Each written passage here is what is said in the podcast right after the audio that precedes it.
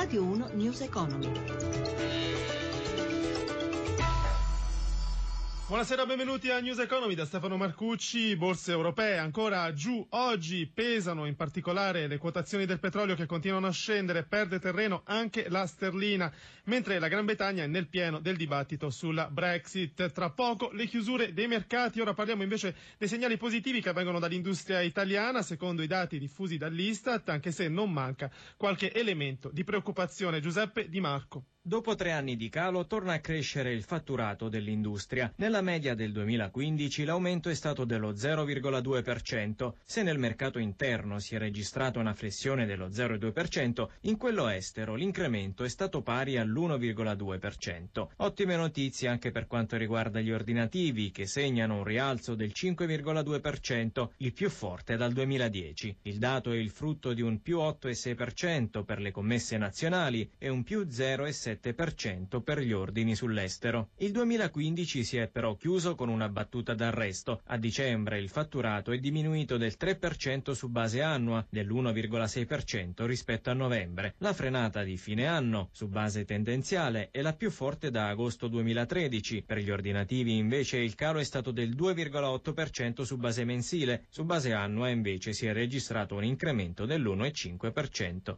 Trattative in corso tra la società che possiede le borse borse di Londra e di Milano, ovvero la London Stock Exchange e la Deutsche Börse che controlla la piazza di Francoforte. Le due società puntano a una fusione che darebbe vita a un vero e proprio colosso del settore. Anna Trebbi ha chiesto a Francesco Pratesi, analista finanziario, di spiegarci i vantaggi di questa operazione sicuramente giova alle due borse in gioco perché insieme diventeranno più forti. In particolare quella di Londra con questa mossa sembra un po' prevenire possibili contraccolpi da una eventuale uscita della Gran Bretagna dall'Unione Europea. Ci potrebbero essere delle ripercussioni anche su Milano? Milano potrebbe avere dei vantaggi, nel senso che essendo già parte della borsa di Londra avrebbe accesso a una piattaforma più ampia perché Milano, Londra e Francoforte rimarrebbero comunque comunque distinte come operatività, però potrebbero condividere delle piattaforme, soprattutto per quanto riguarda i derivati, sicuramente più efficienti. L'anno scorso l'Unione Europea ha detto no. L'antitrust ha ritenuto che la fusione tra la borsa di Parigi, quella di Francoforte e quella di Amsterdam e Lisbona creasse un problema di monopolio. Diventava una borsa all'interno dell'Europa troppo forte. In questo caso stiamo fondendo Londra che è fuori dall'euro con Francoforte che è all'interno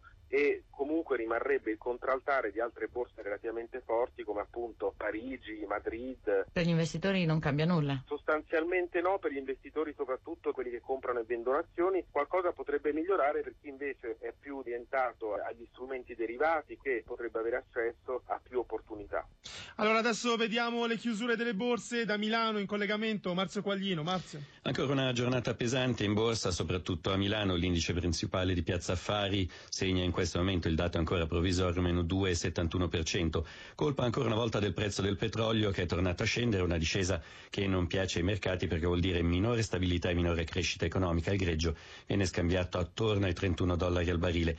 Anche nel resto d'Europa indici in calo dopo l'apertura negativa di Wall Street, ora Dow Jones meno 1,31%, stesso dato per il Nasdaq. Nel vecchio continente invece meno 1,60% per Londra, meno 2,64% per Francoforte, meno 1,96% 6 per Parigi. Tornando al listino di Piazza Affari, colpiti dalle vendite i bancari, ma non solo, Popolare dell'Emilia Romagna meno 6,36, Mediaset meno 6,15%. Per quello che riguarda lo spread, è in risalita a 138 punti base.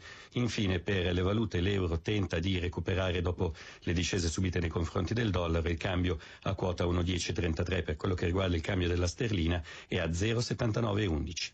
Grazie a Marzio Quaglino per questo quadro della situazione sui mercati mercati. News Economy a cura di Roberto Pippan si ferma qui. Carlo Silveri in regia. Grazie per averci seguito. Da Stefano Marcucci, buon proseguimento su Radio 1. Radio 1 News Economy.